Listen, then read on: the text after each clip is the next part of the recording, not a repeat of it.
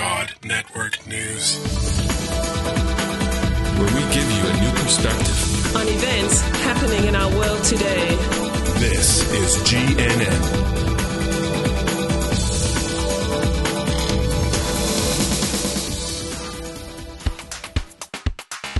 This is God Network News, episode 46.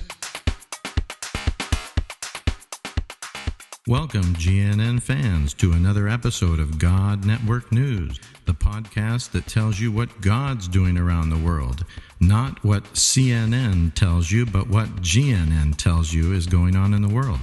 If you're tired of listening to all of that crisis network news and you want to hear what God's doing, well, give us a listen.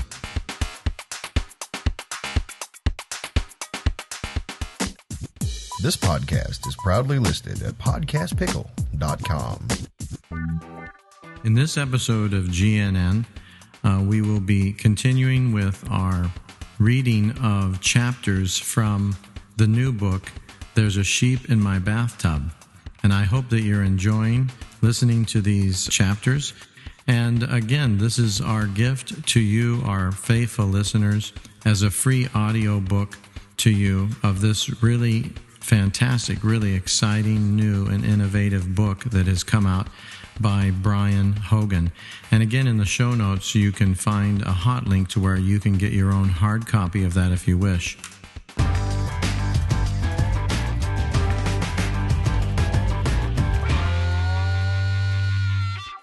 There's a sheep in my bathtub. Chapter 16 Downpour. We were in the middle of an outpouring. So much began to happen that I can't narrate all God was doing in Erdenet. Let me just open my journal at some spots to give you a picture. Brian's log. Sunday, May 1st, 1994. Yesterday, the entire leadership of the church fasted and met for a day of prayer and teaching. All 24 were filled with the Holy Spirit, and all except two spoke in tongues, most of them for the first time. Other gifts experienced were prophecy, interpretation of tongues, and word of knowledge. Several leaders had visions, and two were set free from demons. Demonic oppression is widespread here. We are barely beginning to treat a huge spiritual wound. Today is May Day. A few years back, everyone in Erdenet would celebrate the glory of eternal communism on this holiday. Not so this year. This year, the living God led a celebration of his eternal kingdom. During the celebration gathering, Zorgo taught on the Holy Spirit's power, and about 30 responded to the message of salvation. Many were healed, including a nearly blind girl who started to see clearly. Kidney disease and headaches also had to flee at the name of Jesus. All 15 of the newly water baptized were baptized in the Spirit as we prayed for them on stage. Many of them spoke in tongues and had visions, and one prophesied. Some people have also been healed when church members have visited them in their homes. God's Spirit obviously didn't leave on the train with the Russian team. Sunday, May 8th, 1994. Today in house church, the teaching was on God's Holy Spirit. Then, during the prayer time, He showed up. The first group all fell to the ground under His power. I taught a little about the various workings of God and warned against putting Him in a box. Then we had a second group of five get prayer. I was told the boy that I was praying over was partially blind. I asked him what he wanted from God, and he replied, My sight. So that's what I prayed. I really sensed the Lord's love for this boy, and I just confessed to God without him showing up, nothing could happen. After praying, I asked the boy about his sight, and he looked about, grinned, and declared it healed. The church was very encouraged, as everyone knew this boy and his problem. In the third group to receive prayer, there was a young woman in a yellow jacket. I noticed nothing was happening as we prayed for her. I asked God why, and I received slavery in reply. As I pondered this, it came to me that she was wearing a necklace charm from an idol. I looked at her neck and could see nothing. I asked Ghana, who speaks English, to ask if anyone had such a thing on their neck. I didn't want to embarrass the girl in case I proved to have heard wrong. As soon as the announcement was made, this girl, who'd already sat down, stood up and pulled out her necklace. It was a small leather pouch containing fetishes prescribed by the lamas. The church cheered. They were applauding God for knowing such secret things. We decided to pray for her again and had her stomp on the fetish while we prayed for complete freedom. After the group finished praying, several leaders assisted her in burning the necklace. Wednesday, May 17th, 1994. Today I will teach the first lesson to the leaders of the first Russian house group. On Sunday, we met with the Russian believers to divide them into house churches. Enough attended our meeting for two small gatherings, but they preferred to meet as one at first and divide as necessary. There's a nervousness left over from Soviet days that has left them apprehensive about small groups and being labeled a sect. While there were about 50 who claimed interest in being part of the church, only 14 attended the organizational meeting. So today I will meet with four helpers, who will be future leaders, and teach through Ghana, a Mongolian English Russian translator, a simple lesson on obedience to Jesus' seven basic commands. We needed to baptize the Russian believers quickly because it has been our practice to serve the Lord's Supper to baptized believers only in the beginning, lacking Russian worship songs, it's best to center our worship service on communion. It is so easy to feel overwhelmed at this new and unexpected responsibility, but God is giving me strength. Magnus is so busy with the Mongolian church and preparing to leave for Sweden for the whole summer that the Russians are pretty much all mine at this point. Over the summer, I will be overseeing and assisting both churches, Russian and Mongolian. I praise God that He's raised up wonderful, godly elders to be for the Mongolian church. In Mongolian, we use a really common word for these leaders, akhlach, which just means older brothers, with connotations of leadership. A close match to what Paul called his church leaders, and without 17 centuries of ecclesiastical baggage piled on top. Our last baptism ceremony was memorable. Our middle daughter, Molly Ann, was baptized. She told Louise one morning she wanted to get saved and follow Jesus. Louise asked her what that meant, and she said, I'll praise God and do what he says. Amen.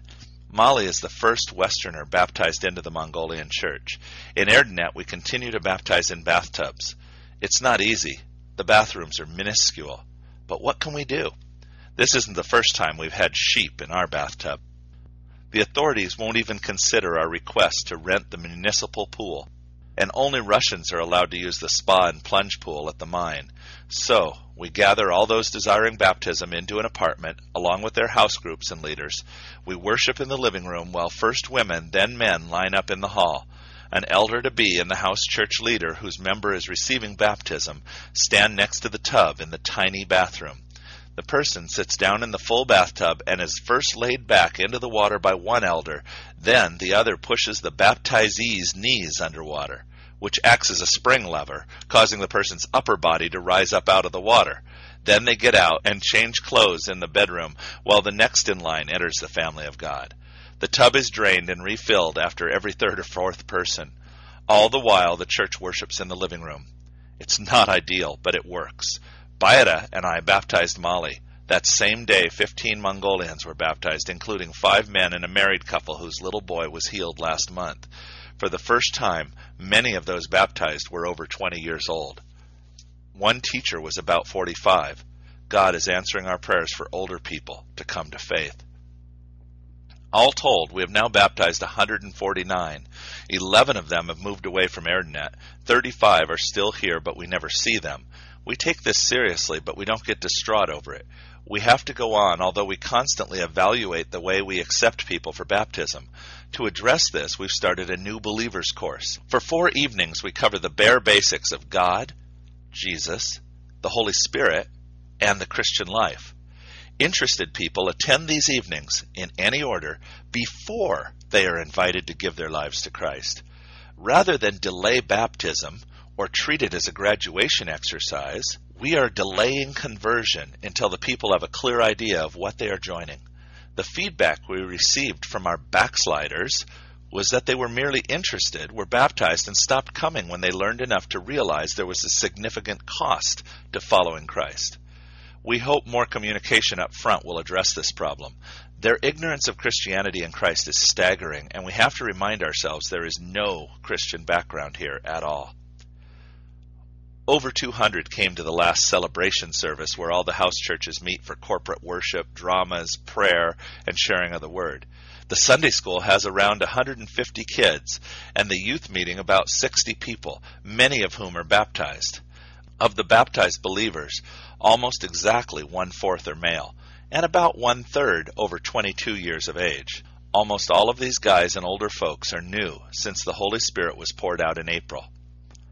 In response to requests from other Mongolian churches desiring to move away from the standard big Sunday meeting format and into house churches, we are planning a seminar in Ulaanbaatar. Our three elders to be will teach and share experiences, and we have invited leaders from six provinces where there are churches or groups that are interested. Saturday, June 18th, 1994. The lapse of time since the last entry gives some idea how busy things have been here lately. The day before yesterday, Louise and I celebrated our 10th wedding anniversary by going on a date to the restaurant at Erdenet's Seleng Hotel. The only item on the menu that was actually in stock was mutton stew. We laughed and tried to remember how we'd celebrated each of our previous anniversaries. Yesterday, Magnus and Maria left for Sweden on the train. We were sad to see them go. We also waved goodbye to one of my Russian church helpers, Ludmilla, who was visiting family for the summer. We had five visitors up from Ulaanbaatar on this crazy day, too. Four Mongolian Enterprises International co-workers and a navigator's guy. Monday is my last English class for the summer and the beginning of all the leadership meetings I will be helping with in the Mongolian church. The Russian church held their first baptism last Sunday with Anna, Albert, Lydia, Eugenia, Tamara, Luda, and Ludmilla entering the family. These are, to our knowledge, the first Russian believers ever baptized in Mongolia. Our Russian church is small but vital. Erdenet's Russians typically summer in Mother Russia, so in the fall many more will attend. We are concentrating on getting the essentials of obedience to Christ into these ten sheep, so that when more come, we will have a prepared core. The Mongolian church is facing a busy summer. Our summer program in July will be our first alone. Last year, we shared a program with a church from Ulaanbaatar. We also have baptisms, celebrations, World Prayer Day, for which we've rented the outdoor stadium, all church prayer meetings, short term teams from the States, and many leadership trainings and meetings planned. Looking back on this unexpected and all important outpouring of grace, we can see so many small, almost unnoticed things that God carefully orchestrated to prepare the ground for the waterfall of wonders that was on its way. It really wasn't as sudden as it seemed at the time to those of us caught up in the middle of it. Our shift to a more indigenous biblical terminology had really occurred in many smaller steps. Early on, Bayeda had translated Genesis from an Inner Mongolian source that used Borkhan and though we changed it to the then more acceptable Jurten Sinitsyn, we put a disclaimer on page one explaining both terms. We adopted the Red Bible as soon as it was available. Talked, prayed, discussed, met, evaluated, and made adjustments in what we were doing and teaching. And finally, we decided to change God's name. The Father was hard at work for many months so the Mongolians would respond to the healings, gifts, and deliverance he caused to burst forth with the April clouds.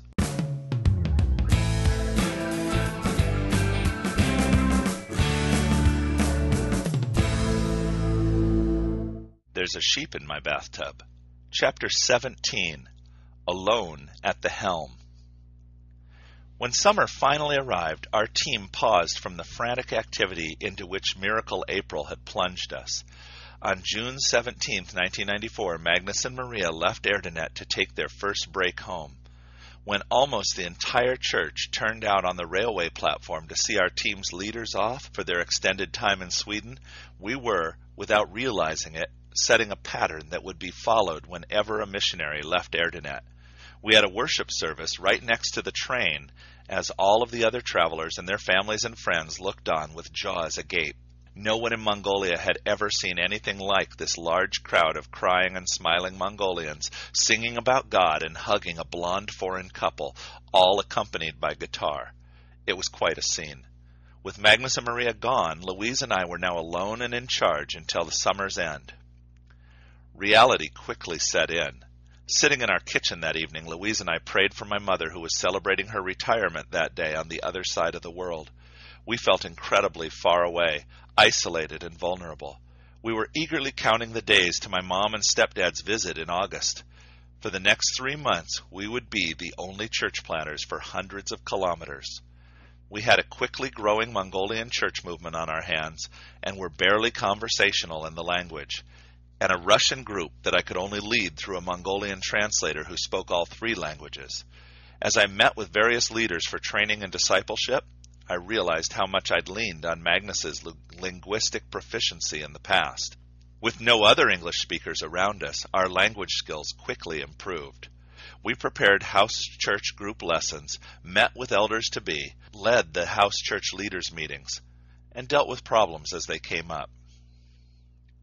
The Russian congregation held its first baptism service at a sauna for miners up at the edge of the second largest open pit mine in all of Asia. There was a small plunge pool outside the hot room. Alex, the only man being baptized, arranged for the facility and had thoughtfully filled the pool with hot water. I have nothing against comfort, and I'm rarely accused of being traditional, but I felt compelled to insist he drain and refill it with more tepid water.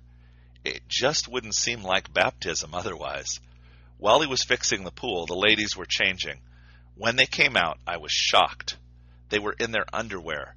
Not one had brought any bathing suit or clothes in which they could get wet. I told them they had to cover up. They seemed puzzled by my prudery, but compliantly trooped back to the dressing room. When they emerged again, Alex, Ghana, and I were stunned to see an apparition six Roman matrons in full toga. They'd found bed sheets. The baptism immediately took on what I imagined to be a decidedly New Testament flavor. On the way to the mine, I had tried to memorize the Russian words I would say as I baptized each new believer. Ya kresho vas voimia, otsa Isina Isvetova Duka. For some reason, I developed a mental block and was unable to repeat the whole thing without cheating and looking at the scrap of paper I jotted it down upon. As I baptized the first toga clad lady, I blanked and looked around for my crib notes, just as a wavelet washed them right off the edge of the pool. Everyone had a good laugh and helped by whispering the next words whenever I got stuck. It really was a significant time for the Russian church and for me. It was my first missionary baptism and my first multiple baptism. Yesusin Cholgan, or Jesus Assembly, the name the church in Erdenet had settled on, was having its first summer program in 1994, and it turned out to be both wildly successful and terribly trying. The year before, a group of our people had joined an Ulaanbaatar church for their retreat and enjoyed it enough to plan one for us. Our leadership contracted a former Russian youth camp about 60 kilometers northeast of Erdenet in the spacious and green Seleng River Valley. The leadership of our church had been busy planning a week of teaching, games, recreation, fellowship, and fun. We didn't need to worry about food provisions or preparation since that was part of what we were paying the camp to provide. We were assured the dining hall and the kitchen were staffed and ready for our group of 80. When the hired trucks dropped us off, we were stunned by the natural beauty of the landscape. Unfortunately, we weren't the only ones who found the setting irresistible. As soon as our truck stopped moving, clouds of bloodthirsty mosquitoes filled the air around us. The camp itself was somewhat run down, yet beguilingly whimsical in its construction. There were actual planes and tanks for the children to play on, and even though decay had begun to set in, facilities which were nicer than most. The building where our family stayed was built to look like a ship on land. We had a private room with windows, unlike the rest of our group, which made do with cabins. We kept them closed all night, choosing the considerable heat over the involuntary blood donations to the local insects. Privately, we thought the food was terrible, but we put a good face on things and tried to clean our plates. The kitchen had apparently hit the mother lode of a sale on tripe. The main course at every meal was cow stomach. The church folks kept encouraging us to take advantage of the special meals the camp staff were always offering to us. Like good missionaries, though, we insisted on being treated just like everyone else. Melody, Molly, and Alice chose to fast for the week, eating mostly yogurt and bread. The yogurt was served daily as a snack at 2 o'clock in the afternoon. Our leadership was upset with this camp custom, but apparently unable to get the staff to change the time. The problem was Mongolians consider yogurt to be the equivalent of a powerful sleeping pill. They were convinced that the camp was trying to ruin the afternoon teaching sessions by putting our group to sleep. It really did seem to have that effect on Mongolians. My family, however, relished the daily yogurt breaks. So, what was so wonderful about this week at Camp Torture? Our church family. We grew so close to our Mongolian brothers and sisters. I taught every day, but the best lesson was one Louise and I did together. The older folks and parents had asked us to do a biblical question and answer period with them. We ended up talking for three hours, and we all had a marvelous time. It was so satisfying to answer questions from God's Word and have 15 people simultaneously gasp, I'm Yumbe! How frighteningly good it is as they understood an eternal truth for the first time. This was what I always knew mission was really about. We also had glorious times of worship and some fun new dramas from the drama team. For recreation, we had six tournaments chess, soccer, volleyball, basketball, drama, and balloon tossing. My team won in soccer and basketball. Normally, I have an aversion to sports, but my lofty six foot four inches in a nation of vertically challenged people quickly made basketball my favorite game. Louise's drama team won that competition. Melody won an uncontested toad collecting award. When the week was over, we were all tired, hungry, and happy. We would miss the close fellowship and closeness of living together as a church, but we were ready to return to the relative comfort of Erdenet. One of our trucks ran out of gas on the way home, and half of the church was stuck in the middle of nowhere until 2 a.m. when they finally arrived home on foot. Several days after family camp, I overheard the leaders talking about lousy food. I asked what food they were referring to. The camps, of course, they responded. It turns out everyone agreed the food was the worst they had ever eaten in their lives, and they couldn't understand why we insisted on eating it when something better was being offered. We all had a great laugh about this mix up. In the beginning, the believers in Erdenet had only met in small groups in living rooms. As the numbers of these groups increased, it became both attractive and feasible to gather them together periodically in a larger congregational meeting we termed a celebration, but usually just called Big Meeting. We would rent a hall once a month on a Sunday and announce to the house groups where and when the celebration would be. We were forced to change the venue fairly often as the government owned all of the buildings and would hound us out of whichever we were using once they realized they were renting to Christians. It was a benign form of persecution, hardly deserving the name when compared to what followers of Christ endure in many countries. Besides, it didn't affect us very much because church was happening in apartments all over the city, and the big meetings were not essential. On a number of occasions, our landlord evicted us as we were setting up for a celebration service, and we merely posted a leader out front to let everybody know that the meeting was canceled. The life and ministry of the body of Christ went on with hardly a ripple. As time went on, the elders to be came to Magnus and me and asked for more frequent big meetings. They reasoned that everyone enjoyed getting together for corporate worship, dramas, and testimonies, and they found seeing the growing numbers of believers very encouraging. They also pointed out that the people were giving generously in accordance with the command of Jesus they'd been taught, and there was enough money coming in to rent a hall more often. We gave our consent, and the celebration was increased to every other Sunday.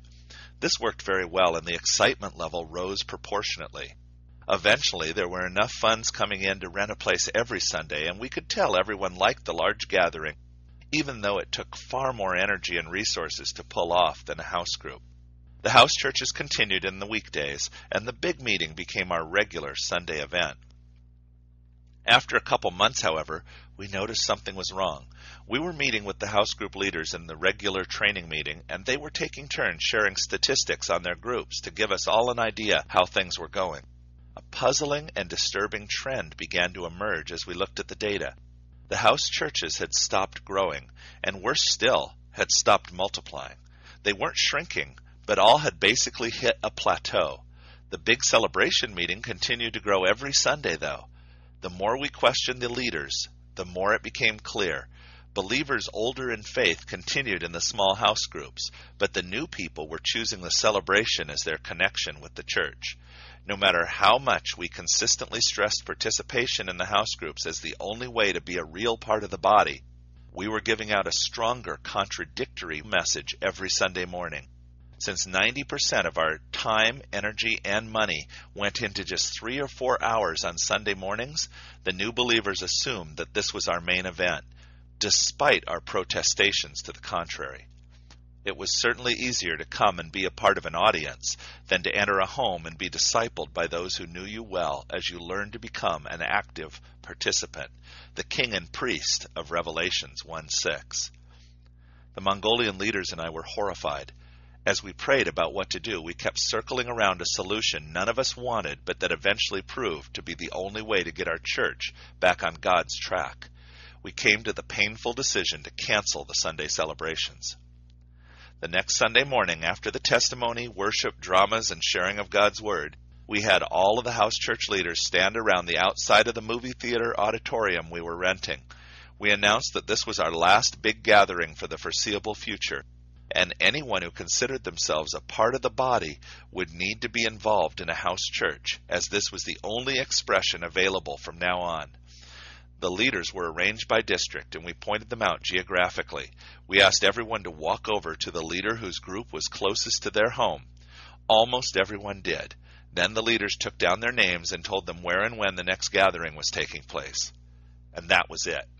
The fruit of this drastic action was dramatic. Within a couple weeks, all of the groups needed to multiply as they were all too big.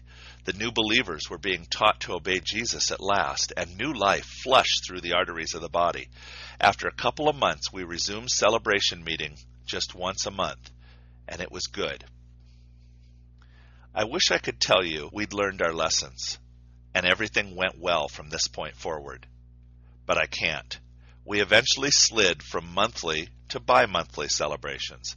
These gatherings were so popular and fun, we once again tried to have them every Sunday.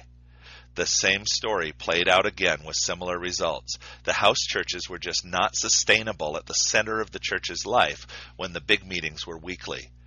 We never did find a solution that pleased everyone on this issue. It seemed that we were always experimenting with celebration frequency. Once a month? Twice a month? Or every week? Years later, at a house church seminar in England, I found my answer to this dilemma. A pastor asked the presenter, Tony Dale, how often the big meetings should be. My attention was riveted. This was our big burning question. The answer completely surprised me. It was one that had never even crossed our minds. Tony answered with a question. When did the New Testament house churches gather for larger citywide or regional gatherings? Tony had to provide the answer because no one else in the crowded room of church planters and leaders could come up with the answer. When they had a reason to gather the house churches together, like when the Apostle Paul would visit. And just like that, I had the answer that we had sought for so long in Erdenet and since. Whenever there was a real reason, visiting apostles, prophets, teachers, a worship group, testimonies about miracles, we could gather all the churches in a large celebration.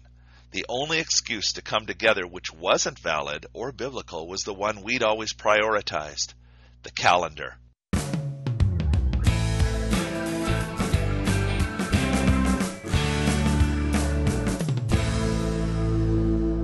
There's a sheep in my bathtub. Chapter 18 Battle with the God of Hell. The West is infatuated with the national religion of Mongolia, Tibetan Buddhism. The Dalai Lama is the darling of Western media and winner of the Nobel Peace Prize. Benefit concerts and documentary films are honoring the people of Tibet, the pillars of this religion. Major motion pictures promote Tibetan Buddhism, and stars like Richard Gere and Steven Seagal have become its apostles in America.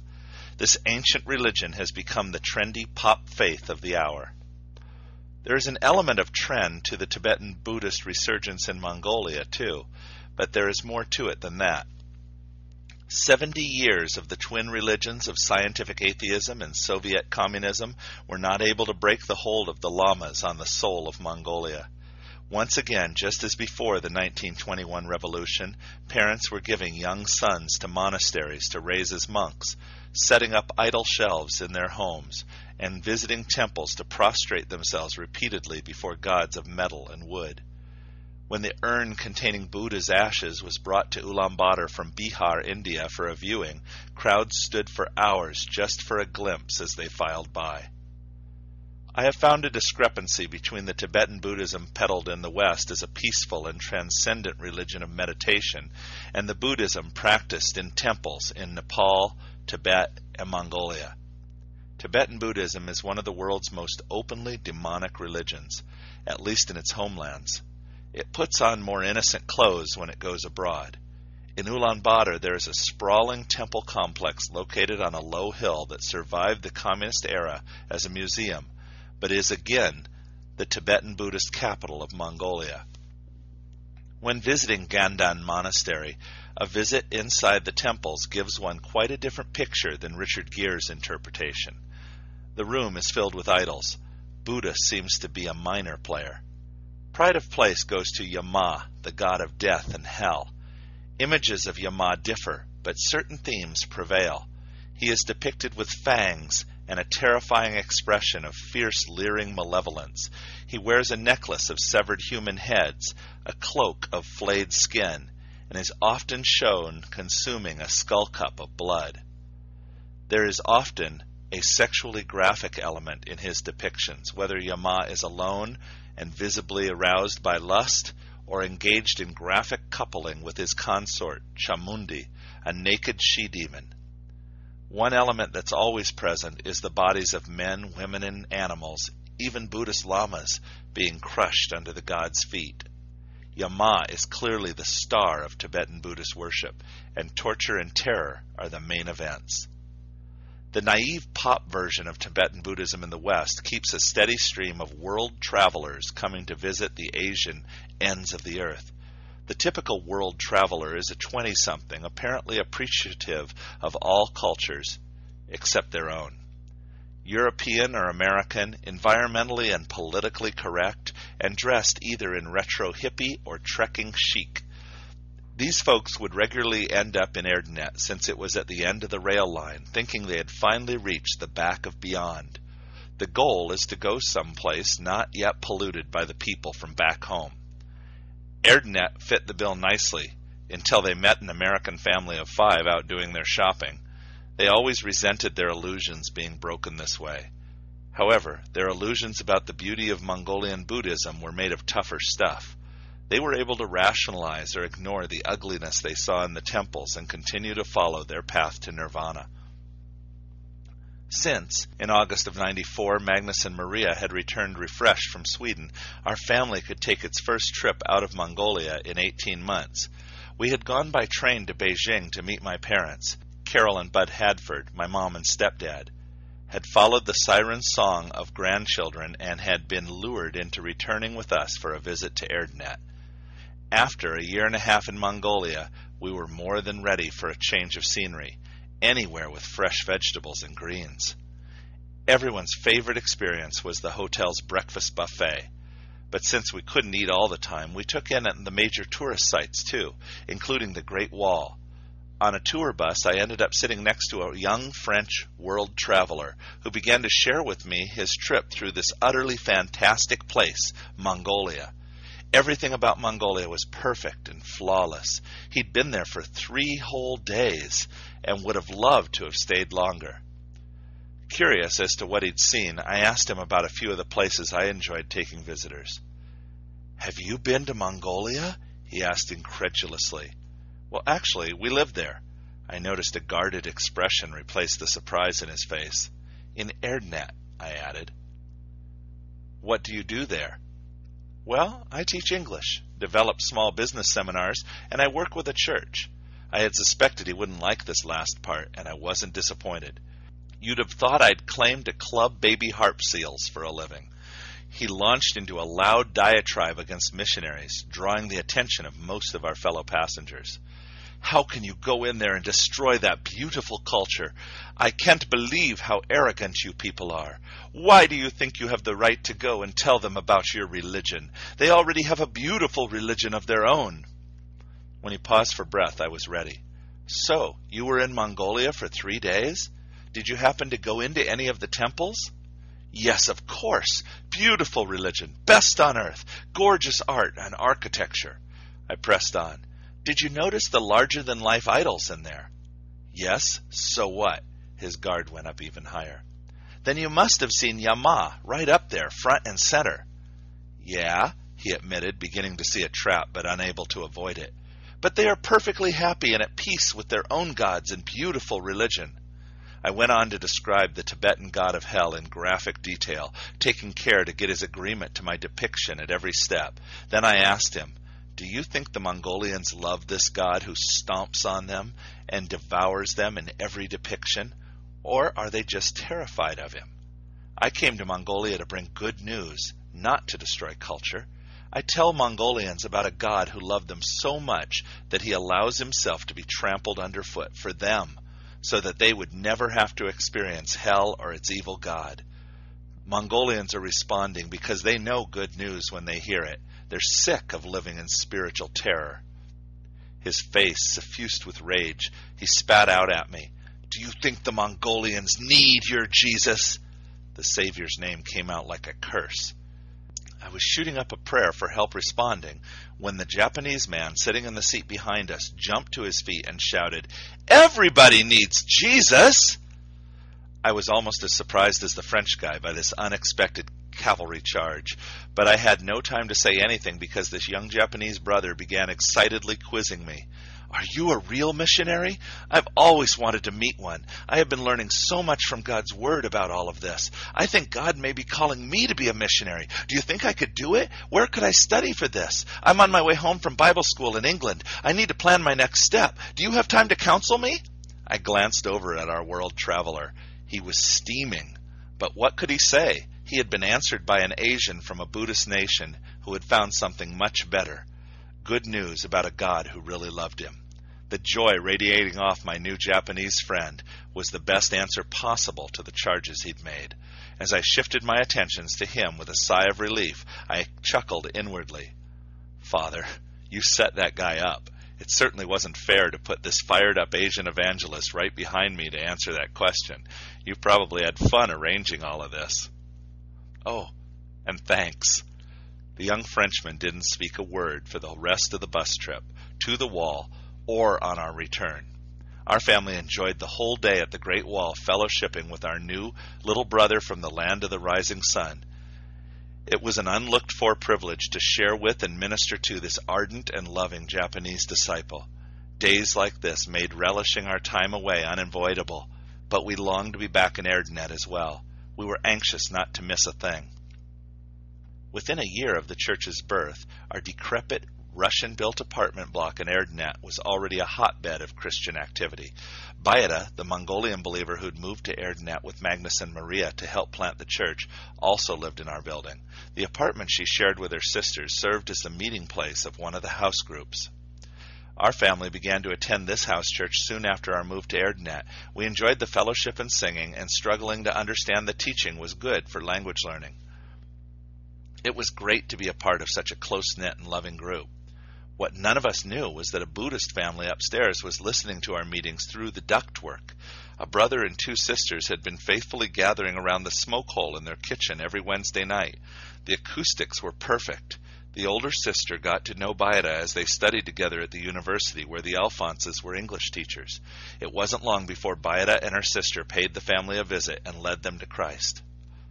What an encouragement it was to know people were being drawn to Jesus just by listening to our worship. The group eagerly confirmed their salvation and began to disciple this family. The elder sister, Bolertuya, grew up in Christ quickly. She and her mother evangelized their extended family living in the ger suburbs outside the city. Grandmother, uncles, and aunts, nieces, and nephews all eagerly responded to the gospel. Mongolians trapped in Tibetan Buddhism will typically have an idol shelf at the rear of the ger or at the corner of the living room. This is comprised of a small shelf with a picture or statue of a god some candles, and offerings of food and money. Bolertuya's family was no exception, and the question of what to do with this altar brought on a small crisis. Our young church had never had to think through a policy about getting rid of idolatrous paraphernalia. Up to this point, we had never experienced a whole family coming to faith, and we never encouraged the young teenage girls to destroy their family idol shelves. Even though idols were in their homes, these items of worship were not theirs to dispose of, but rather belonged to the entire family. But in this situation, with the whole family believing, our advice was that they should rid themselves of it. The family decided to invite a few church leaders over and burn the idol shelf.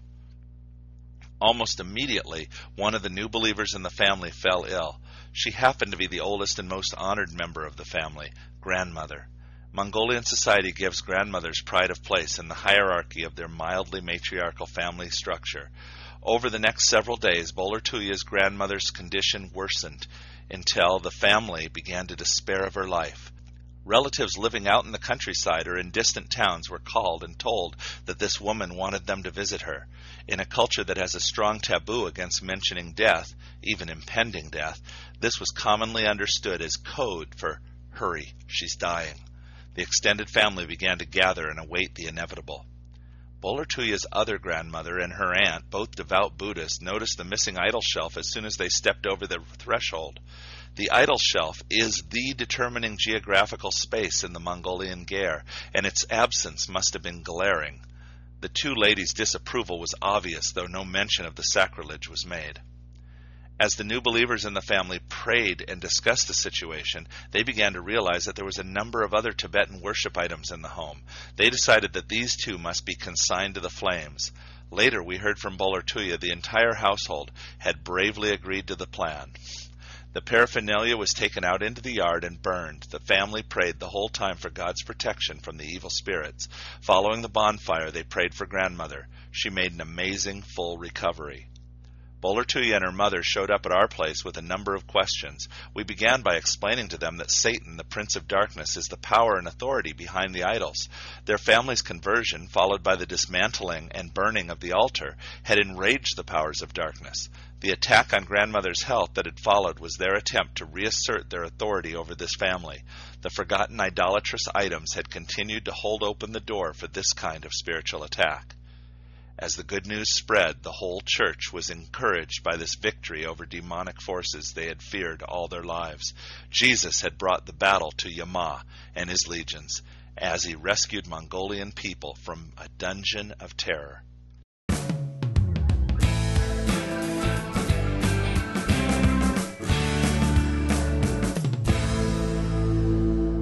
There's a sheep in my bathtub. Chapter 19 Gossiping the Gospel. We had been trained to expect that cross cultural evangelism would be one of the first and most difficult hurdles our team would face. I know that many church planting teams working among unreached groups experience much of their struggle just getting the good news across the cultural divide in a bold and effective manner. We were ready for this battle, but it never came. The one church planting task our team did not handle in house was evangelism. We outsourced this job to overseas Asians. Mongolians have a natural gifting when it comes to sharing their faith. They just can't keep the good news to themselves. After short term teams of Mongolian believers won a foothold for God in Erdenet, we had watched in amazement as those first converts, not hindered by cultural differences, quickly began to win their friends and neighbors to Christ. In the first year, the teenage girls who formed the early core won their peers, but through summer and fall of 1994, the gospel spread like a grass fire through all age groups and both genders. Our new believers classes were crowded with many older people getting saved, and even some of our shyest and most unassuming members leading their neighbors to Christ. The believers poured out their hearts in prayer for family, neighbors, their countrymen, and even other nations in our weekly prayer gatherings and in the house church meetings, and those prayers were answered. We church planters were so quickly thrust into discipling the growing band of converts that we never really had to do much evangelism ourselves, at least among Mongolians. But we did look for opportunities anyway, at work, on the long overnight train journeys between Ulaanbaatar and Erdenet, and as we lived out our lives in the community. Indeed, with so many Mongolian believers, it made little sense to cross barriers of language and culture to carry the good news ourselves when we were far more effective training Mongolians to win their own people. We had learned during our training that when locals began sharing the gospel with their neighbors, it was a signal to the church planting team to shift gears and concentrate their energies on discipleship and leadership training. But what is foolish to men is often the wisdom of God. As I recall from my diary, the first day of November 1994 was such a case. Last night my bike was stolen. It was really my own fault. I went to meet two Australians in Erdenet on a temporary business assignment. I heard they had some videos they might loan us, and I wanted to surprise Louise, somewhat homebound with the baby due yesterday, and Anne Marie, the Swedish midwife who had come up from Ulaanbaatar to attend the birth. I parked my bike outside their hotel and neglected to lock it, reasoning I would only be a minute, and we'd never had a theft since leaving the capital city. Upstairs, I found the Aussies were out, but a friendly Croatian man invited me into his room. I really like meeting folks from new countries, so I went in. After exchanging pleasantries, I made a fatal mistake. I admitted my ignorance of the underlying issues in his country's war and asked him to explain. New Life Rule Never ask a native of what was once Yugoslavia to explain the Balkan conflict. Two and a half hours later, I insisted I had to go, and yes, I would come again, but my due any time wife might be worried about my unexplained disappearance. It was now 10:30 and Louise was expecting me home at 8 o'clock. I went over to where I'd parked my bike and it was gone. I started home on foot and met Magnus and a group of our church girls. They were a search party helping the police to look for me. Apparently, Louise had been a bit concerned. Chagrined, I walked home with them and reported by phone to the police. American found, bike stolen. This morning I had to get up at 5:30 a.m. for the School of Discipleship meeting at 6 o'clock. After the meeting, Tugi, one of the trainees, asked to borrow my bicycle, a daily occurrence. He and his best friend, Sogo, are our church's hooligans. This word is one of the very few that's the same in English and Mongolian. These two had been the leaders of a fierce gang in Erdenet. At 15 and 16, they already have a feared reputation. About six months ago, they came to faith and were baptized, though they still have numerous rough edges. Fighting, smoking, drinking, loitering, and other hooligan pastimes still seem to be going on in a somewhat diminished way. I am glad that they have never been anything but respectful and kind toward us. This is nice because they live in our building. God led us to accept their applications for the School of Discipleship, even though we were forced to make major changes in prayer partner assignments because they had been in fistfights with so many of our other male disciples. After three sessions, we are already seeing real changes. When I told Tugi my bike was stolen last night, he asked for the details, listened carefully, then grunted and stalked away. I saw him talking to Tsogbatar, whom we call the Hooligan King, and when I turned back, they were gone. I'd assumed they'd gone home to bed. Forty five minutes later, I opened my door to find our hooligan disciples grinning, my bicycle in pieces, and two small boys, very frightened, their shirt collars firmly in hooligan hands. They explained that they'd asked around. Apparently, their contacts with the underworld are intact and caught these small thieves taking my bike apart. A few pieces are, were still missing, as was the ringleader. So they sent one boy named October off to fetch his boss and the missing parts. The other boy, Altansuk, was kept in our living room as a hostage for their return. Since he was sitting there all alone while Tugi and Sogo reassembled my bike in the hall, I began to talk with him. He was thirteen, small for his age, and quite pathetic. I told him that he, like all the rest of us, was gemte, or with sin. I explained that Borkhan, the living God, could not abide sin, and that he and all of us were lost and dying. Using the Bible, I showed him God's solution to his problem. For Borkhan so loved the world. It is wonderful how being caught red handed strips us of our, our excuses. He certainly couldn't deny his need for a Savior. When I came to the end of my Mongolian and still wanted to tell him more, God provided one of our church's elders to be, Odgetl, to come over and share more with him. I told him I forgave him and invited him to receive Jesus, which he gladly did. He spent the rest of his captivity reading the Bible. He was enthralled. He promised to come to the middle school Bible study I will teach tomorrow. We embraced as new brothers as I sent him off with Tugi and Sogo to find his escaped friends. I told him if they returned with the parts, I would keep their names from the authorities. Otherwise, first thing tomorrow, the names and addresses of those two would be turned in to the police. A few hours later, right in the middle of our team meeting with Magnus, Maria, and Anne Marie, our Swedish midwife, the two hooligans showed up. They had the missing parts and the felons. October and the ringleader, Amerbot, both aged 14. Magnus and I shared the good news with them. When I expressed my forgiveness and love, those tough, angry eyes suddenly got very moist. When I said the good feeling my forgiveness gave them could be magnified a thousand times with God's total forgiveness, they were really touched. Amerbot asked, Could someone like me come to your meeting to hear about Jesus? It was wonderful to hear Magnus say, Of course, Jesus came for Gemte Humus, sinners just like you. They will join their friend at the meeting tomorrow. I can't wait to have my bike stolen again.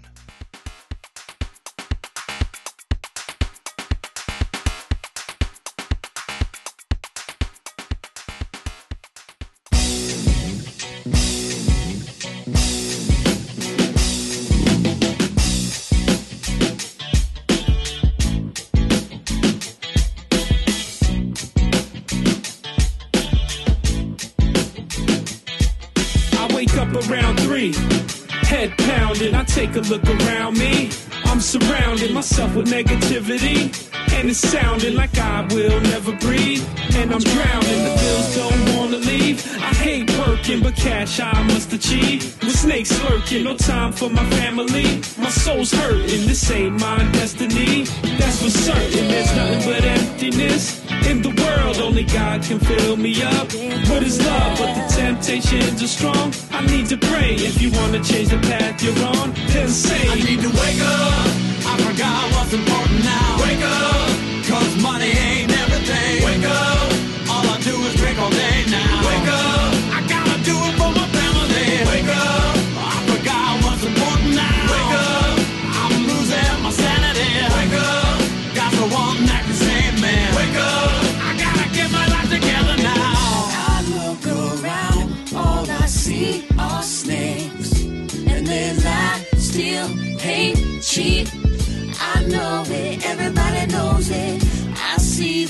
and they're up to no good.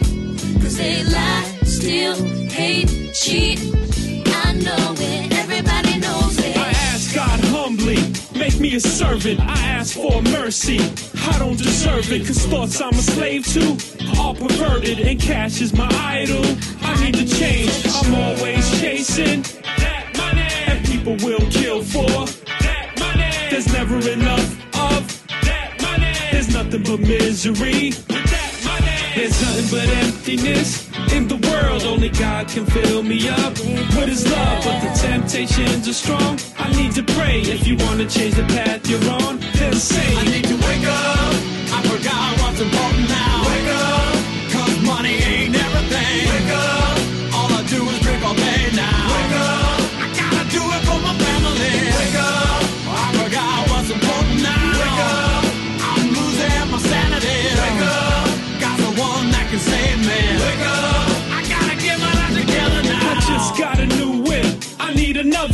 Just got a new crib. I need a bigger one. I just got a new job. I need a better one. I just got 10 G's. Already spent it doing what I gotta do to eat. It's all a game as I'm walking down the street. Things are the same, same song and the same beat. On the radio, news and misery the TV, there's nothing but emptiness. In the world, only God can fill me up with his love, but the temptations are strong. I need to pray if you want to change the path you're on. He'll say, Wake up, I forgot what's important now. Wake up, cause money ain't everything. Wake up, all I do is drink all day now. Wake up, I gotta do it for my family. Wake up, I forgot what's important now. Wake up.